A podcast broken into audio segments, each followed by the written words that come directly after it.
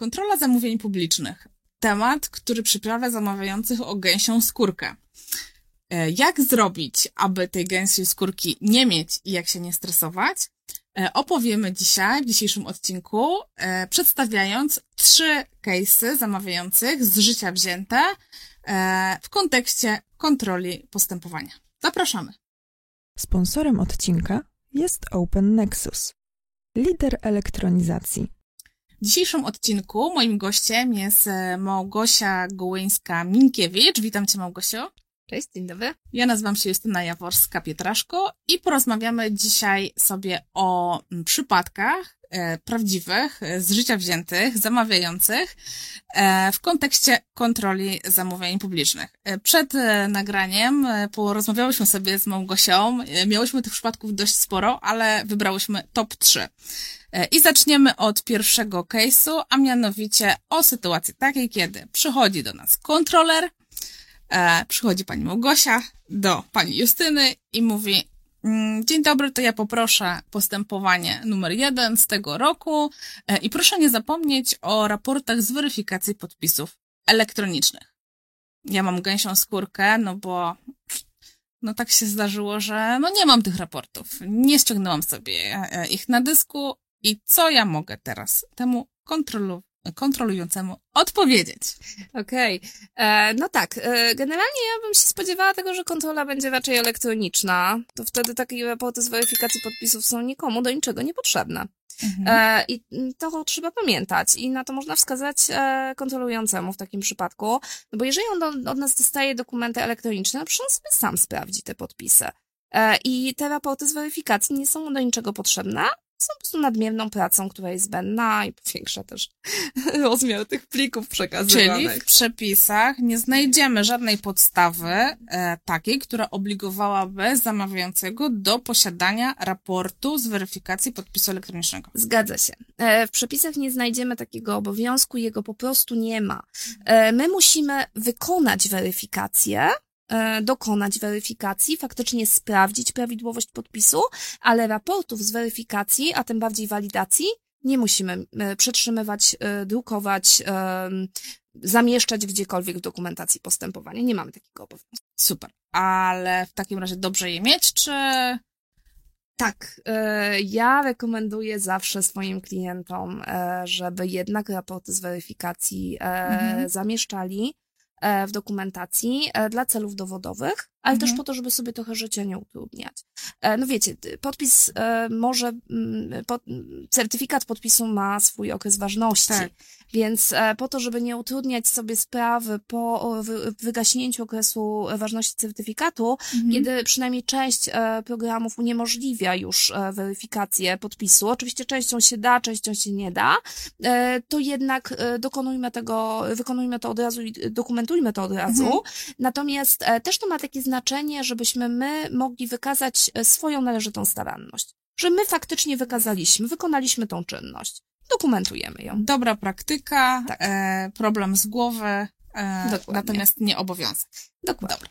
E, no to w tym samym postępowaniu e, no okazuje się, że nie zawarłam uzasadnienia braku podziału zamówienia na części. Mm, zawarłam, co prawda, w protokole, ale nie w specyfikacji. Czy mi coś za to grozi? Wiesz, e, e, obecnie artykuł 91 ust. 2 e, nie mówi już o protokole.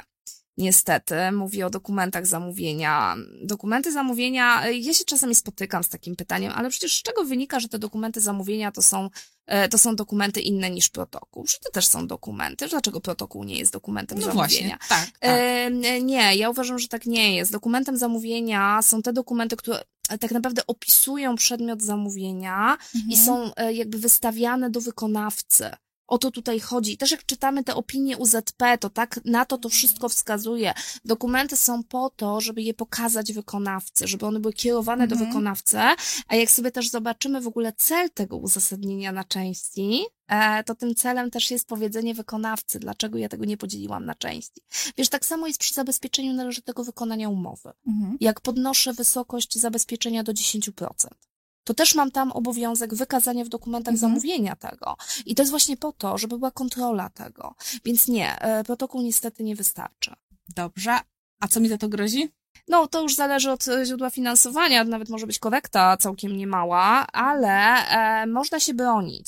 E, myślę, że w bardzo wielu przypadkach, nie w każdym funduszu, czy nie w każdym źródle finansowania jest to, jest to jakby e, możliwe, ale Mhm. e, możemy się zawsze bronić tym, że na przykład to postępowanie i tak miało przedmiot zamówienia niepodzielny. Nie było możliwości podziału Jasne. na A o części. tym bardzo często zamawiają. Prawda? Zapominamy. Zapominają, bo oni myślą, że Aha. jeżeli już postępowanie nie jest podzielone na części, to znaczy, że muszę zawsze uzasadniać. Nieprawda. No, uzasadnia się. Y, Chociażby z ostrożności, ja jednak zalecam zawsze, Ja wiem, ale do swojego... Ale w przypadku zamówień podzielnych. Tak, ale e, ja jednak mimo wszystko, mając pewne wątpliwości co do brzmienia tych przepisów, No. zalecam zawsze uzasadnienie e, jednak w SWZ-cie. Ja je zamieszczam akurat Mhm. specyfikację warunków zamówienia, chyba tak jak wszyscy zresztą. Mhm. E, jednak mimo wszystko i tak je zamieszczam, pisząc o tym, że to zamówienie jest niepodzielne. Ja mam wtedy komfortową sytuację. Okej, Tak, okej. tak.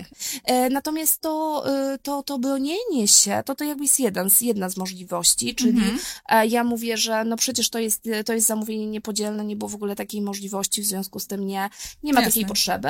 E, możemy też zawsze próbować i to akurat przy funduszach tych e, strukturalnych, jak PO, czy, czy, Mhm. czy, e, czy te fundusze z POISia na przykład, to też się może udać. Takie argumentowanie, że to nie ma żadnego wpływu na konkurencyjność. Aha. To też, Też może złapać. E, I to z mojej praktyki czasami łapię.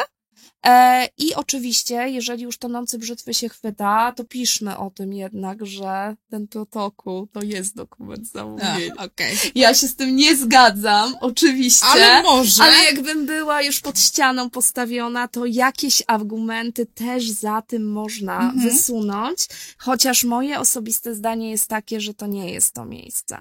A jeszcze przyszło mi taki do głowy, e, taki do głowy argument, Mhm. jeżeli e, byśmy udzielali zamówienia w częściach, z których Mhm. każdy, e, każdy jest prowadzony w od, odrębnej procedurze, jako odrębne postępowanie, to też się zaliczy jako A to jest ciekawe. udzielone w częściach, mimo wszystko. To jest ciekawe, bo ja w takim przypadku absolutnie zgodziłabym się Ja z zamawiającym, który No. powiedział, że to była część większego zamówienia, w związku z tym nie zawarłam tego uzasadnienia, Bo- bo, podzieliłam na części. Dokładnie tak. Tak, Dokładnie dokładnie. To też często nam do głowy nie przychodzi. No jest też oczywiste, no nie? No właśnie. Mm, Dobra, no czyli jakieś wyjście z sytuacji e, i to nie jedno jest. Brońmy się. Brońmy się. Brońmy się. Okej. No i e, w tym postępowaniu również szacowałam e, wartość zamówienia. Uważam, że z należytą starannością w terminie miałam, e, miałam Sześć miesięcy. sześć miesięcy. Em, więc Roboty były. tak, Tak. więc to były roboty, Mhm. ale kurczę, trochę mi przekroczyły e, oferty, e, kwotę i weszły w próg unijny. A miałaś tryb podstawowy. Mhm. No i co? No tak. I co, mi, i, i, i, co, I co teraz? I co teraz? Powiem tak. Na dwoje babka wyłożyła. Okej. Może być Już mi się nie źle. podoba to. Może być albo bardzo źle, albo bardzo dobrze. To Od może... czego to zależy? Mhm. E, Bo jak prowadziłaś postępowanie w trybie podstawowym, oszacowałeś sobie wartość zamówienia, generalnie patrzysz na wartość zamówienia, a nie na wartość ofert. Więc nawet jak oferty przekroczą ci próg unijny, to jest chyba jasne. No chyba wszystkie instytucje kontrolne, mam nadzieję, że wszystkie te, które z którymi ja się spotkałam, to nie mają co do tego wątpliwości. Tak. Że jest okej. Mogłaś prowadzić w podstawowym. Ale, Ale. ale, cofamy się i patrzymy, czy wartość zamówienia była oszacowana należycie. I tu może być troszkę pies pogrzebany. Mhm. Dlatego, Słowo że- kluczowe należycie. Należycie.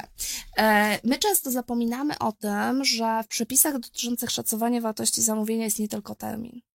Termin jest oczywiście, jest 6 miesięcy na e, usługi dostawy, e, 3 miesiące na usługi dostawy, 6 miesięcy na roboty budowlane, ale tam też jest obowiązek aktualizacji, jeżeli wystąpią, wystąpi zmiana okoliczności. Mhm. Dlaczego? Dlatego, że szacowanie ma odpowiadać wartości rynkowej, ma być możliwie bliskie Mhm. wartości rynkowej. I kiedy będą takie przypadki? Jeżeli ja miałam to szacowanie wykonane w marcu 22 roku, Tak. A wszczęłam postępowanie po pół roku na tamtych cenach, to jeszcze do tego nakładając to, że te ceny są opóźnione z poprzedniego kwartału, bo Mhm. kosztorysanci biorą ceny z tego cenbudu z poprzedniego kwartału, Tak. to się okazuje, że ja tak naprawdę mam szacowanie z poprzedniego roku prawie, że. Mhm. E, I wtedy, jeżeli ja się znajdę w takiej sytuacji, że przekroczy mi e, oferta próg unijny, myślę, że nie odważyłabym się wtedy, gdyby był taki rozjazd Mhm. faktycznie, ten czasowy, przy tak dużym, wiesz, dużej zmianie No rynkowej, jasne. jaka była w Mhm. 2022 roku, ja myślę, że bym się nie odważyła. Mhm. Ale zdarzyło mi się w takiej sytuacji e, pozytywnie przejść kontrolę, w której, e, w której właśnie nie było aż takiego rozjazdu. I co było kluczem? Zaktualizowałam wartość zamówienia przed samym wszczęciem. No jasne. Także to jest moja rekomendacja dla zamawiających. Nie trzymajmy się kurczowo tylko tych 3-6 miesięcy, Mhm. bo możemy mieć duże problemy e, w konkretnych e, sytuacjach. I to jest oczywiście przypadek, kiedy to wpływa na wynik, ale oczywiście no sam, e, samo szacowanie nienależycie też, też nam może zostać czasem zarzucone przez Mhm. kontrolę, zależy kto Mhm. Jasne, czyli Mhm. jakby pamiętajmy i miejmy to w głowie, że ceny rynkowe są e, tym, ty, tą- t- tym źródłem prawdy, Tak. które powinniśmy brać pod uwagę i to takie szacowanie właśnie e, wskaże nam e, o tej naszej należytej staranności, tak? Odchodźmy od cen z poprzednich umów, tak? Bo... Nie jest zły sposób. Wiesz, czasami Tak? umowy z poprzednich umów są, są całkiem adekwatne, e, po- powiększone o wskaźnik inflacji, czy Mhm. jakieś inne wskaźniki. E, aczkolwiek to jak może się trochę ustabilizuje sytuacja gospodarcza. No właśnie. Okej. Bo teraz naprawdę szacowanie energii elektrycznej na podstawie poprzednich umów to jest, e, to jest pułapka. Tak, i, szale, i, i szaleństwo tych Tak, cen e, tak. tak. może nas wpędzić w kozi róg. E, dokładnie. Także nie dajcie się wpędzić w kozi róg. E, zapraszamy Was serdecznie do, mm, na przetargową.pl. E, Tam znajdziecie e, wszelkie informacje, newsy najnowsze e, z, ze świata zamówień publicznych. Nie bójcie się kontroli. E, Korzystajcie z naszych wskazówek i do zobaczenia w następnym odcinku. Bardzo Ci dziękuję, Małgosia. Dziękuję również, do zobaczenia.